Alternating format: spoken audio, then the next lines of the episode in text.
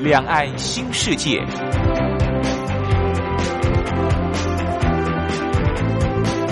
这是一个让您打开视野、胸怀两岸、放眼全球的云端世界。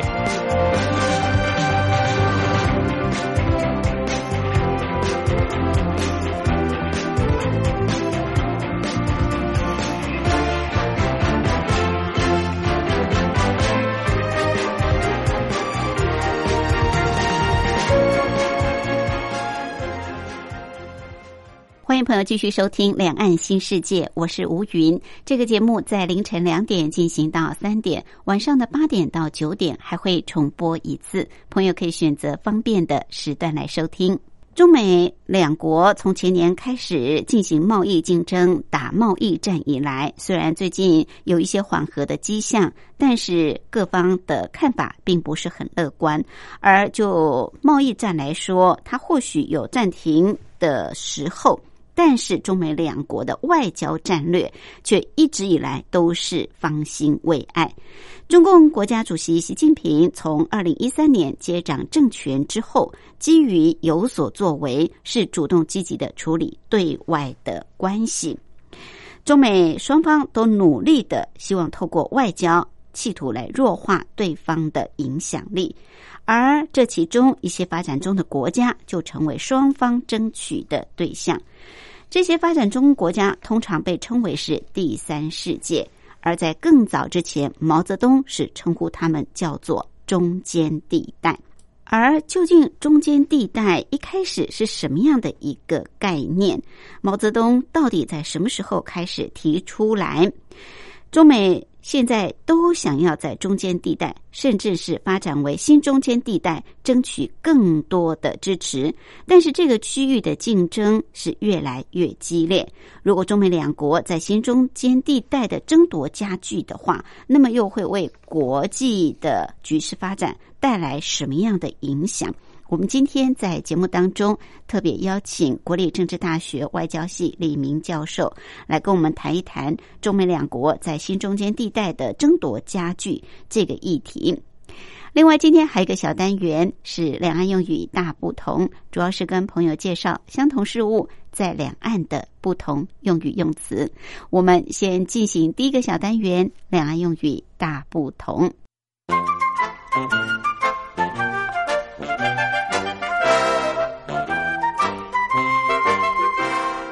两岸用语大不同，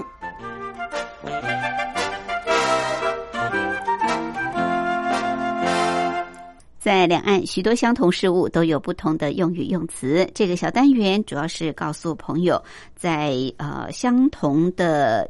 意义方面，那么在两岸的不同用语用词有哪些？我们今天主要是在电脑。的这个部分，很多人都会使用电脑的文书处理。电脑文书处理的时候，有一些专有名词在两岸的使用是不太一样。比方，我们知道在电脑荧光幕上有一个指示的标志啊，过去用滑鼠，现在呢直接用手指头滑就可以了。好，这个荧光幕上的标示，通常我们叫做游标。在台湾是把它称为叫做游标，在大陆叫做光标，光线的光光标。好，另外我们知道这个在做文书处理的时候有所谓的行列啊，一行一行，一列一列，台湾叫做行列，大陆刚好倒过来讲，大陆叫做列行，列先行在后面。列行就是台湾所说的行列。另外，我们也知道有所谓的呃栏位啊，这个电脑里面有划分许许多多的栏位。栏位在大陆是叫做字段，字体的字，段落的段，字段就是台湾所说的栏位。那另外像是呃一组符号当中的一个符号啊，就是通常包括使进位置，像零到九或者字母 A 到 Z，那么这个单一的符号字体叫做字元，我们叫做字元，在大陆呢是叫做字符，符号的符，台湾叫做字元，大陆称字符。好，再跟朋友复习一下。台湾所说的游标啊，电脑上面的这个指示的标示，游标，大陆称之为是光标，光线的光，光标。大陆说列行，就是台湾所说的行列啊，台湾叫做行列，大陆称为列行。那么台湾所说的栏位啊，电脑里的栏位，大陆叫做字段，字体的字，段落的段，字段。另外，大陆所说的字符，符号的符，就是台湾所说的字元啊，一块钱、两块钱的元啊，字元就是大陆所说的字符。好，这是在两岸用语不一样的地方跟朋友做介绍。我们来安排一首好听的歌曲，就进入今天的主题单元。方大同所带来《无辜朋友》。我走过红地毯，睡在沙发上，我不认得碎的玻璃杯。我也破了嘴，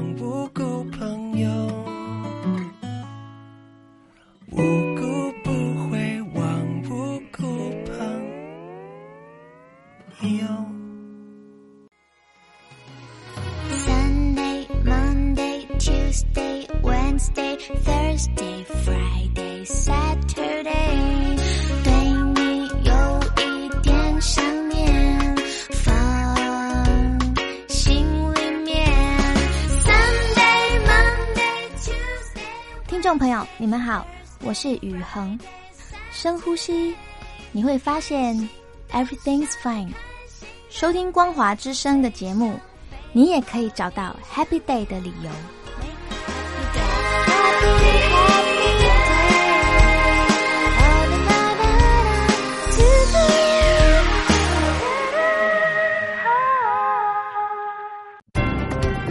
话说两岸。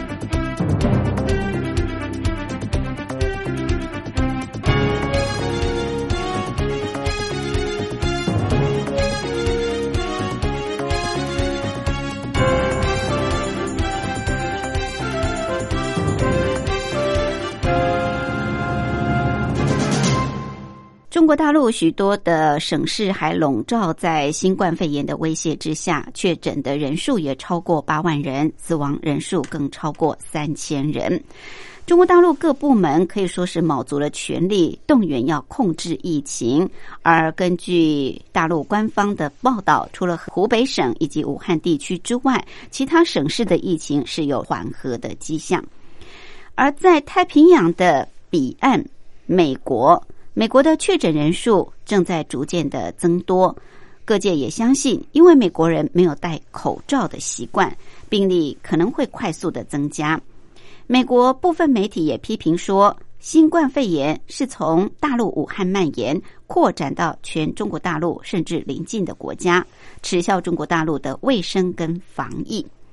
为此，也引发了大陆跟美国的交火，彼此吊销对方派驻本国一些记者的执照，甚至还驱逐出境。新一波的外交冲突似乎已经开始，中美双方的外交战略较劲也正方兴未艾。中共国家主席习近平从二零一三年接掌政权之后，基于有所作为，主动积极处理对外关系。习近平曾经向美国总统奥巴马提议建立新型大国关系，奥巴马当时却以重返亚太和再平衡。相回应，川普执政之后，主张美国优先、美国第一，进一步提出具有挑衅意涵的印太战略，拉拢印度共同来围堵中国。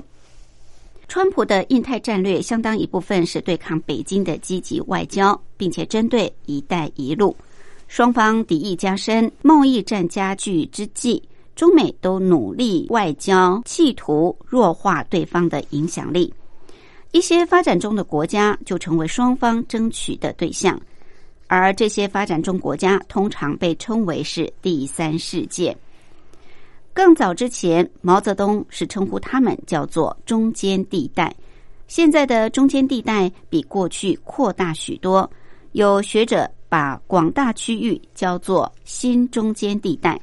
中美双方在这些地区的争夺也更加的激烈。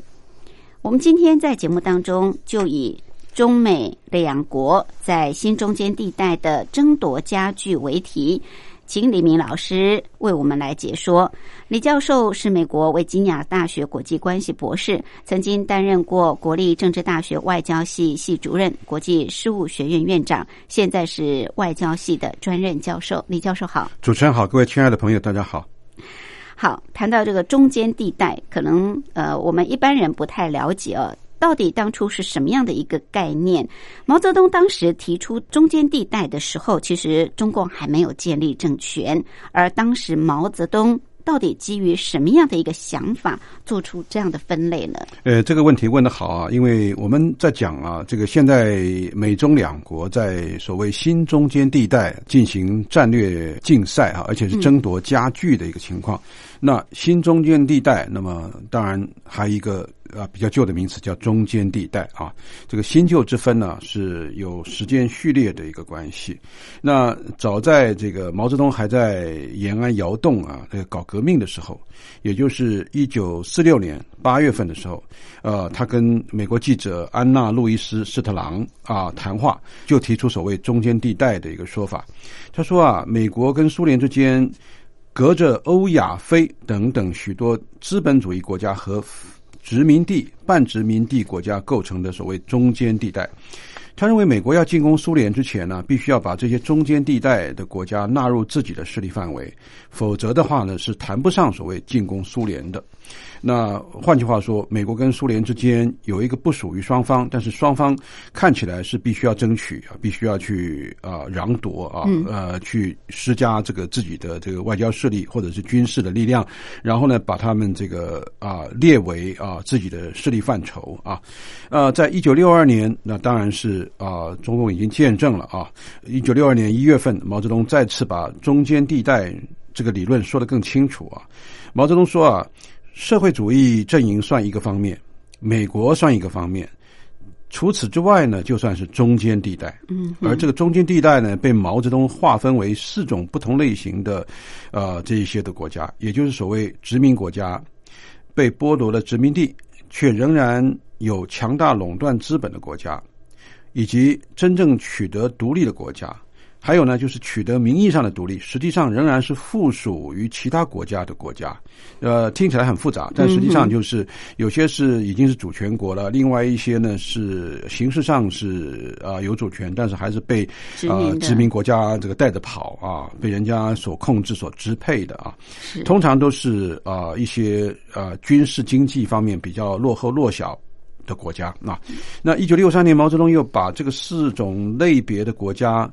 概括为两个中间地带啊，两个中间地带。那么他说，第一个啊是亚非拉，一个是欧洲啊。毛泽东指出说，亚非拉是所谓第一中间地带。啊，是最穷苦，而且是也最是受压迫，啊，也是啊最辛苦的。那么也是受到大家的这个共同啊同情的啊，就是落后，而且是饱受这个苦难的国家。这个是所谓的第一中间地带。而欧洲、北美、加拿大、大洋洲这些既不属于苏联又不属于美国的，这个是第二中间地带，也就是把日本啊，还有这个欧洲啊，呃的一些，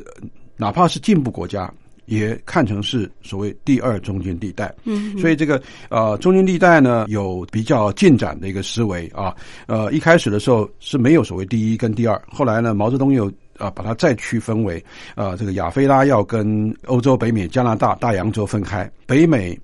那北美当然啊、美国也是北美，但是要把美国除外。好，所以当年毛泽东一开始提出来的这个呃，就是一九四九年他自己想到的这个中间地带是比较模糊的，也是只有比较对立型的。那后来又开始不断的修正啊，就发展为第一中间地带、第二中间地带。不过毛泽东这个中间地带的理论，对于中共早期的国际的外交哦，到底产生了哪些的助力呢？又因为哪些条件？后来我们知道有所谓的三个世界这样的一个理论出现来，呃，是不是从这个中间地带衍生过来的呢？那当然，呃，毛泽东起先讲的这个中间地带理论呢，在相当时期之内啊，就成为中国大陆外交作为啊、外交政策的这个基本的架构啊，跟它的啊、就是基础。从这里呢，北京拟定了这个大陆的外交战略。那么其中一个呢，是中共必须加强和亚非拉等等被压迫的广大经济落后国家的团结合作，反对帝国主义的压迫。第二个呢是中共必须坚持并且加强独立自主的外交政策，反对任何大国的控制啊，其中还包括苏联啊。第三个呢是必须要在平等互利的基础之上，继续和西方资本主义国家的关系啊，为所谓社会主义建设提供比较好的国际环境。在这个基础之上呢，又往前推的话，就到一九五四年六月，呃，中共总理周恩来跟印度总理尼赫鲁啊啊呃曾经在印度发表这个联合声明，就提到和平共处五原则。那这个和平共处五原则，我想大陆的朋友们一定非常的清楚啊，就是所谓互相尊重领土主权、互不侵犯、互不干涉内政。平等互惠、和平共处啊，那这个就是希望能够用这个和平共处五原则来呃施惠于这个所谓的啊、中间地带的这些国家，然后让大陆的外交能够有更大的助力。然后呢，就更不用说一九五五年四月，中国大陆也参加了在印尼召开的这个。啊，第一次亚非团结会议。那么，一九六零年代之后呢，这个中苏共正式拆伙了。那苏联在一九六零年撤走所有留驻在中国的专家跟技术人员，那中苏共也互相批判，两党在这个关系上面，在意识形态无法妥协，双方的敌对加深，乃至于到了最终一九六九年三月爆发了珍宝岛的武装冲突。嗯，呃，在这个之前，中间地带呢还是亚非拉的这些落后的国家，那么一直要到这个中共进入联合国以后，那。就是取代了中华民国的这个外交地位跟联合国的席位，那么它的的国际地位更稳了。那那又跟苏联反目了，可是呢，跟美国的关系还在调整。那么在这个情况之下，呃，在毛泽东跟邓小平的酝酿之下，中间地带逐步就走向三个世界的理论。嗯，这所谓三个世界理论是什么样的一个三个世界理论呢？三个世界的理论哈，跟啊、呃、西方国家嗯嗯是有一些差别的哈。嗯呃，三个世界哈的那个说法，其中那个中间地带就是隐含的就是第三世界嗯啊。嗯那么美国跟西方国家对于三个世界的的这个理解呢，有他们自己的那一套。嗯而呃，先说中共的好了。中国大陆所说的呃第一世界呢，是指的美国跟苏联两个在全世界范围之内推行霸权主义的超级大国，而第二世界指的是处于这两者之间的发达国家，就像欧洲、日本跟加拿大跟澳洲。嗯哼，第三世界指的是啊、亚洲，但是日本日本除外啊，非洲、拉丁美洲和其他地方的发展中国家，而这个认定啊，超级大国之间的争夺世界霸权地位，对于世界局势动荡不安，它是主要的这个根源。而第三世界呢，是反对帝国主义、殖民主义、霸权主义的主要力量啊。那可是呢，呃，西方世界对于三个世界，当然他们有他们的一个说法，他们是按照。这个意识形态来加以区分的，比如说第一世界就是美国跟他在欧洲的盟邦，还有日本啊、韩国。那么第二世界是苏联跟他在东欧的盟邦。第三世界呢，基本上是相同的，也就是亚非拉的这种呃贫穷落后，而且是常常是动荡不安的这种国家。是但最主要差别是中国大陆的一个看法是，美苏都是强权，都是霸权，都是帝国主义者，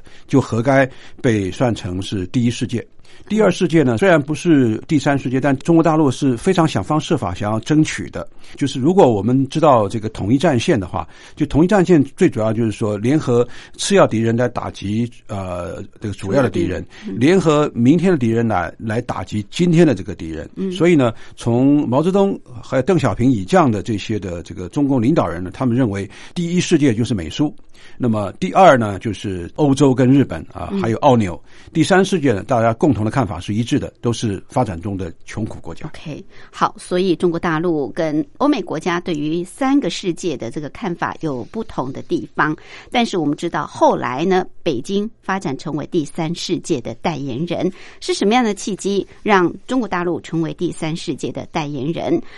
而到了江泽民、胡锦涛时期，他们又是如何的去争取第三世界的支持，让中国大陆的外交关系更往外来拓展呢？待会儿我们休息过后，进一步来请教李教授。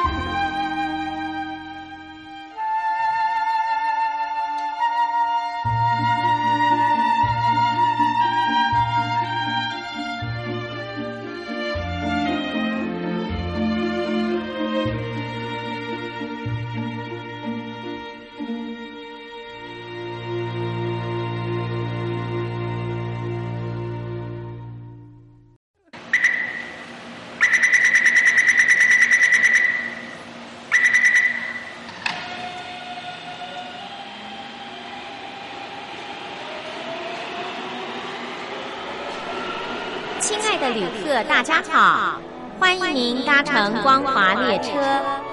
我们中途的停靠点有中波七一一千赫、九八一千赫、八零一千赫、八四六千赫，以及短波九七四五千赫。希望您随时利用这些频道上车，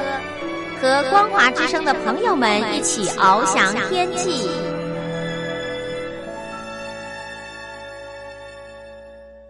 我是吴云，今天节目的贵宾是国立政治大学外交系李明教授。李教授是美国维吉亚大学国际关系博士，曾经担任过国立政治大学外交系系主任、国际事务学院院长，现在是外交系的专任教授。李教授今天特别针对美中两国在新中间地带的争夺加剧。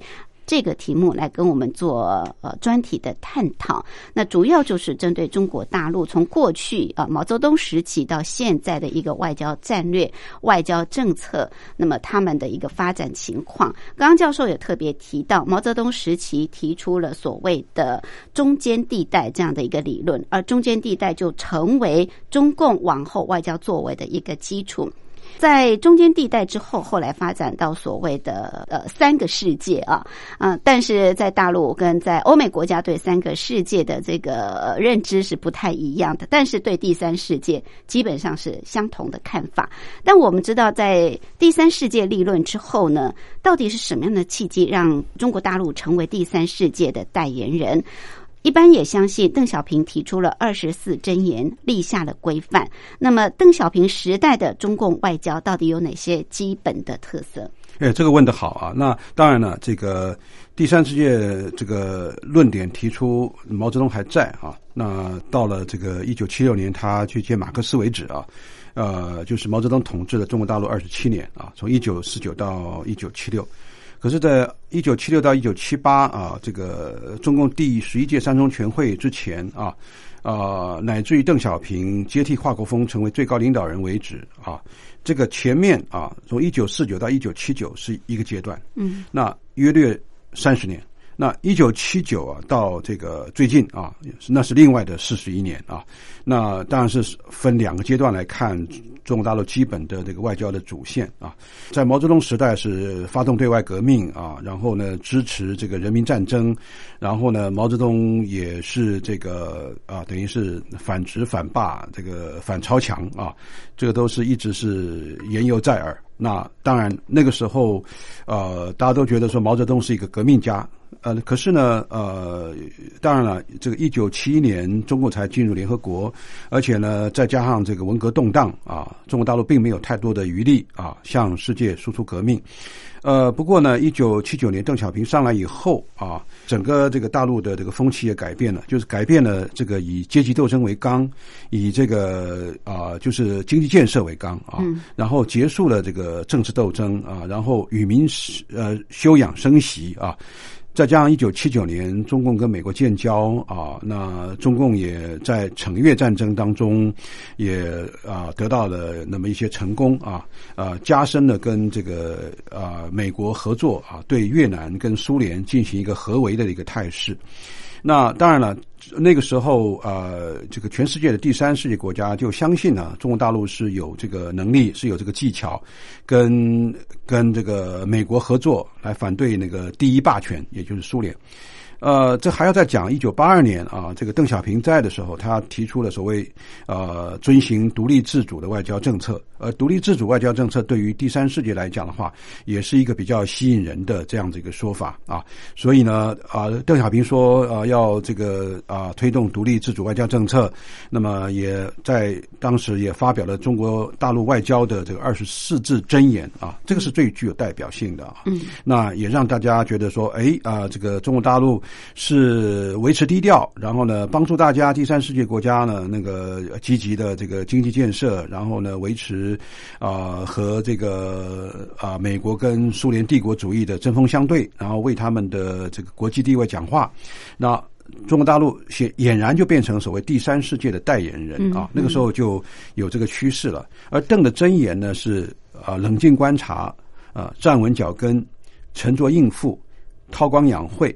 善于守拙，绝不当头。嗯，所以这是二十四个箴言呢，啊、就是在那个时候中共经济还没起飞、军事还没崛起的那个时候，是维持一个大家对于大陆更加的稳定啦也好啦，或者是更加理性的这样的一个作为。啊、我觉得邓小平是啊、非常重要的一个人物啊，他让这个中国大陆在当时啊、等于是维稳，而且也让大陆在经济发展当中有一个比较友善的一个国际环境。对，只不过在二十四个箴言之后呢，到了这个邓后啊，各个领导人在后面另外加了四个字，就是有所作为。嗯，呃，有所作为是比较积极的。啊积极的，而且是最近啊，比如说这个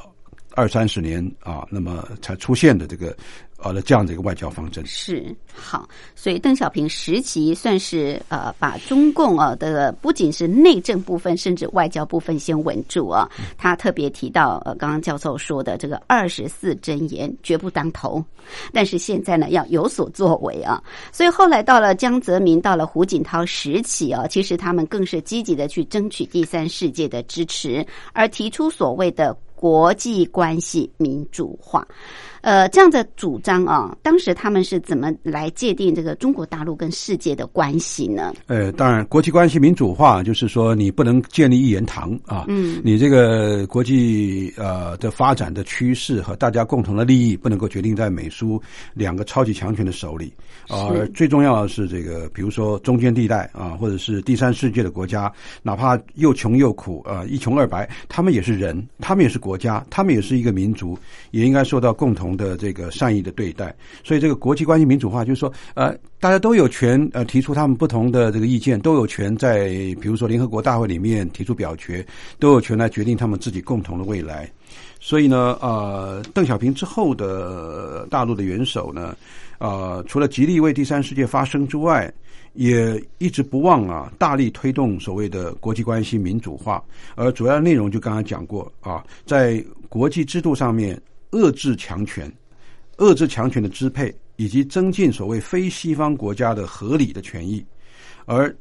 这个比如说江泽民跟胡锦涛都做了呃相当多的这个努力了哈，当然我们也呃不能够呃这个忽视他们两位的这个在当国家主席的时候呃所做的一些啊、推动国际关系民主化的一些努力，比如说江泽民他是提倡所谓和为贵啊和而不同。呃，倡导互信、互利、平等这个协作的所谓新安全观啊，来充实独立自主的和平外交政策，并且推动这个国际关系民主化。而且他最重要的是说一个，就是建立公正合理的国际政治经济新秩序。嗯，然后呢，这个胡锦涛的时期呢，他就推动所谓和谐世界。是啊，要在国家里面推动和谐社会，在这个比如说啊，建构世界的这个啊发展的道路上面，要建立和谐世界。因为他认为啊，新兴的国家发展迅速，而世界多极化，这是已经是很明显的了。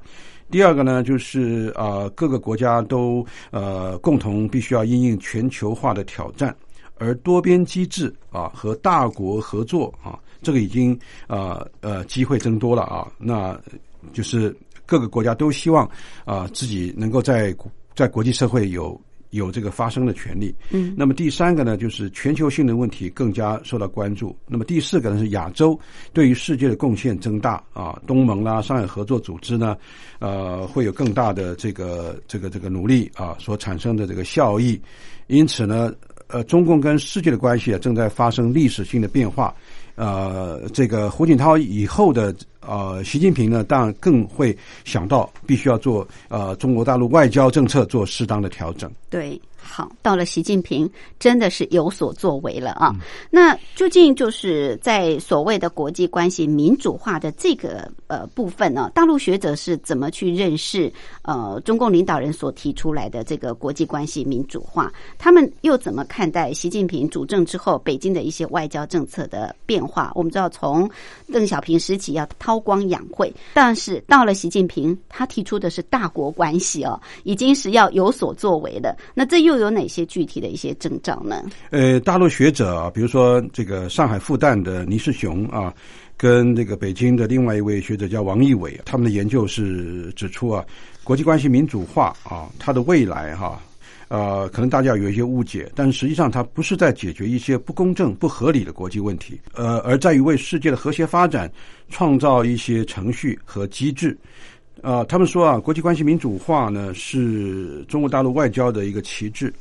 啊，既是以以前啊大陆所谓争取第二世界、着眼于第三世界、反对第一世界等这个说法的一个历史传承，又是啊希望能够对国际社会提出一些贡献啊。最重要的是反对霸权主义跟强权政治啊。在邓小平之后啊，看起来就是韬光养晦已经到了相当的一段时间。那习近平在二零一三年接掌政权，那外交政策比以前更加主动。自信，而且更重视国际制度的参与，而中国大陆努力还是促进国际关系民主化，这个是一定的啊。但是呢，又是要降低霸权主义以及呃排斥单边主义对于啊世界的这个威胁，因势利导啊，推动和平发展。韬光养晦就不再那么的看重了，而且是在韬光养晦之后呢，啊因势利导啊因势利导。因什么事呢？就是大陆的这个崛起跟经济的发展；利呢，就是美国也逐渐的这个影响力下滑啊，给中国大陆有更多的这个优势。所以因势利导做出一些外交政策的改变。然后呢，这个就是习近平在新的这个外交场域能够有更多游刃有余的空间。嗯，OK，好，也因为中国大陆在外交上的一个政策，从过去毛泽东时期到现在习近平的时代，它的外交的变化很大。但是呢，美国一直认为美国是世界第一，甚至呢，在川普总统上台之后，还提出美国优先、美国第一。所以看起来，美国跟中国大陆啊之间的这种外交的冲突，或者是在国际上所谓的新型大国关系，似乎。乎会带来一定的较劲啊！有关这个部分，我们待会儿休息过后再进一步来请教李教授。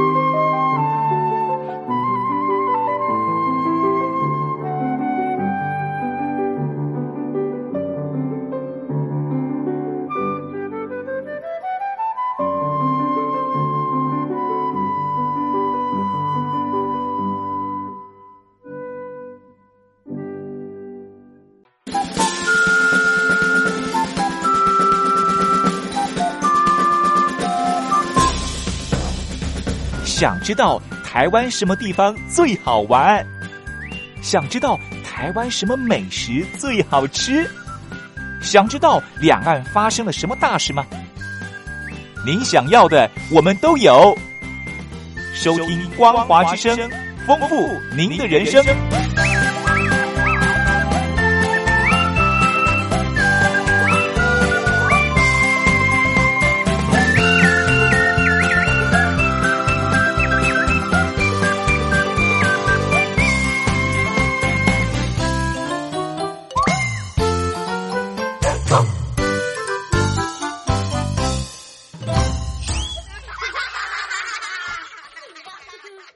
我是吴云。我们今天节目的贵宾是国立政治大学外交系李明教授。李教授是美国维吉尼亚大学国际关系博士，曾经担任过国立政治大学外交系系主任、国际事务学院院长，现在是外交系的专任教授。李教授特别以美中两国在新中间地带的争夺加剧来为我们做分析跟探讨。所谓新中间地带，当然是从一早开始啊，毛泽东时期所提出的中间地带，那么演进到新中间地带，到所谓的第三世界啊。一段时间，中国大陆也认为他们是第三世界的代言人。在邓小平时期，更提出所谓的二十四箴言啊，立下了规范，为中共的这个外交奠定了相当好的基础。那么到了江泽民时期，更提出所谓的国际关系民主化啊。江泽民提到这个新安全观，到胡锦涛时期又提出所谓的和谐世界，而到现在习近平主政，那么中国大陆不再是韬光养晦，不再是沉潜的一个状态啊，他们已经是要有所作为。所以习近平曾经提到所谓的大国关系，也提出所谓中国特色的大国外交啊。那么要建构新型的国际关系，美国能不能够接受？我们知道，在奥巴马时期呢，习近平曾经跟奥巴马会面，当时就提出所谓的呃新型大国关系，但似乎好像也被泼了冷水。现在呢，川普主政之后，那更不一样了。川普甚至还提出这个“美国第一，美国优先”哦。好，川普主政之后，到底怎么来看待美国跟中国的关系？我们知道，副总统彭斯也曾经对北京有相当不友善的发言，那甚至呢，还把印度也拉进来哦，作为美国围堵中国大陆的帮手。教授，可不可以跟我们谈一谈？呃，好，其实主持人刚才已经把这个要点都讲了哈，这个实在是非常的这个 令人这个敬佩啊。呃，习近平在二零一三年跟奥巴马碰面的时候，就已经提到刚才呃主持人说的啊，要建立起新型的大国关系，而且他提到说，宽广的太平洋有足够的空间容纳中美两个大国。呃，可是呢，当时气氛虽然融洽呢，但是奥巴马总统却并没有对呃习近平所提的新型大国关系、新型大国关系做出具体的回应啊。随着美国逐步撤出阿富汗和巴基斯坦的这个军事考量，美国又加重它在亚太地区的军事战略的调整。那当时呃，中国也在南中国海加强海洋经略和海军部署，呃，造成了这个周边国家的反感。那美国呢也帮了他们，呃，特别是二零一六年七月十一号设在海牙的常设仲裁法院啊，做出仲裁案，呃，做出支持菲律宾，并且。否定中共基于历史诉求的主张，那当然北京的挫折是可以想见的啊。嗯，那呃，刚刚又提到这个川普上任以后啊，当然就说他一直提美国第一啊，美国优先啊，使美国更强大啊。看来是确实是来势汹汹啊。大陆叫特朗普啊，那他总觉得这个大陆是在掠夺美国的经济啊，攻击呃美国的就业市场，掠夺美国人的财富。并且又说，这个中美之间进行的国际贸易是是不公平的，并且要加以呃遏阻啊。那他这样的一个做法，就是一种典型的保护主义，跟中国大陆最近一直在主张的要维护这个所谓自由贸易啊，是背道而驰的啊。所以呃，一个是享受了自由贸易的这个好处。就是大陆，那么美国呢？多年来啊，推行自由贸易，可是发现到哈，自由贸易对美国没有没什么没什么好处啊。嗯。而且美国又呃丢了很多的这个优势，美国又每年这个贸易赤字一直不断增加，政府财政赤字也增加，这个所谓的双赤字，让美国总统受不了了。啊、其实奥巴马时代就已经不得了了。那特朗普上来以后，他更是觉得，啊、他必须要对对这个中国要做些什么。嗯，那么当然，除了这个以外，又战略上的，特朗普呢，他又推动了所谓民主联盟，把自己和日本、印度、澳洲联系起来，构成一个所谓钻石图形，啊，钻石啊，把中共围在其中，甚至于把美国其他的呃比较小的盟友，像这个南韩呢、菲律宾啊、新加坡啦，甚至美国也要把台湾拉进来啊。那个彭斯啊，在二零一八年的十月，在华盛顿的一个研究所里面提到说，呃，中国大陆在亚太地区的目的仅仅在于把美国赶出太平洋，并且阻止亚太盟邦得到美国的澳元。他并且说啊，美国希望遏制中国，并迫使中国采取更好、更开放的政策。为了这个，美国必须要加强对中国科技移转的设限。增加美国军事开支和维持与亚太国家的友善贸易往来，所以主要的目的是在围堵中国。所以彭斯的发言呢，对北京而言无疑上是这个雪上加霜。然后又把印度拉进来，印度是一个十一亿的大国，嗯，那印度呢就想说抵制这个“一带一路”，因为“一带一路”啊。巴基斯坦跟中国大陆之间建立了一个中巴经济走廊，刚好穿越了印巴主权争议的喀什米尔。印度认为是侵犯印度的主权，而且印度跟这个中国有心结，早在一九六二年就打了一仗啊，中印战争。印度的地缘政治是控制了印度洋。而这个印度洋呢，是许多国家，包括中国大陆运送这个从中东以来的这些能源，包括石油等等资源的一个非常重要的海上孔道。而印度在设想说，呃，中国如果要推动这个“一带一路”，还有中国要从这个中东运送那么多的能源回到中国去消费的话呢，如果一旦发生这个冲突的话，可以从中阻拦，可以拦阻啊、让这个中国大陆啊、这个受损非常的严重啊，所以这个就是为什么美国把印度拉进来啊，要围堵大陆啊，这么印度也有一个非常好的一个战略地位，美国的设想还真的是非常的深沉，嗯，那当然啊、这个在看在北京的眼里面，这是非常非常不友善的。是好，当然要突破这样的围堵，中共啊、中国大陆就要争取更多的。新中间地带的支持啊，是不是能够把自己呃的范畴扩大的更大的话，那就成为能不能够在国际间真的是新型的大国关系的关键。所以美中都想要在新中间地带争取支持，但是这个区域的竞争当中，最近有什么样的一个变化？看起来好像又有朝这个北京方向来做倾斜哦，是不是中共在这个方面的外交的着力更深、更成功了呢？呃，当然，大陆的外交力量是用的非常多，而且它有比较好的地位。它现在是联合国常任理事国，而且它也经常派了这些维和部队到全世界动荡的那个第三世界国家去。所以，从一个国际形象来看，中国大陆是所谓的负责任的大国啊。嗯，呃，所以这是为呃呃中国大陆这个啊、争取很多国际支持的一个呃非常重要的一个政策啊。那当然，印度跟美国要包围中共，那中共当然要进行反包围了。所以啊、大陆计划在巴基斯坦的瓜达尔港建立这个基地，停泊军舰，然后呢，又在斯里兰卡琢磨甚深啊，给斯里兰卡大量的贷款跟援助啊，使斯里兰卡呃跟印度呢这个疏远，跟中国大陆亲近。然后呢，呃，孟加拉呃也给大陆相当好的这个优越的一个地位，可以使用当地的吉大港。然后呢，呃，这个又跟啊、这个印度洋当中的马尔蒂夫啊、进行了合作，还有更重要的啊、在那个非洲的东岸有一个吉布地。啊，中共已经在那边设置了海军基地啊，所以形成一个反包围印度的所谓珍珠链的战略。嗯啊，这个反包围的这个战略已经那么已经出现了啊，是所以各位可以看啊，这个新中间地带啊，是比以前的中间地带要来的大，要来的广，要来的更更多的国家。是那包括这个呃，就是呃“一带一路”所经过的这个，连意大利，连这个呃中东很多的国家，中亚很多的国家。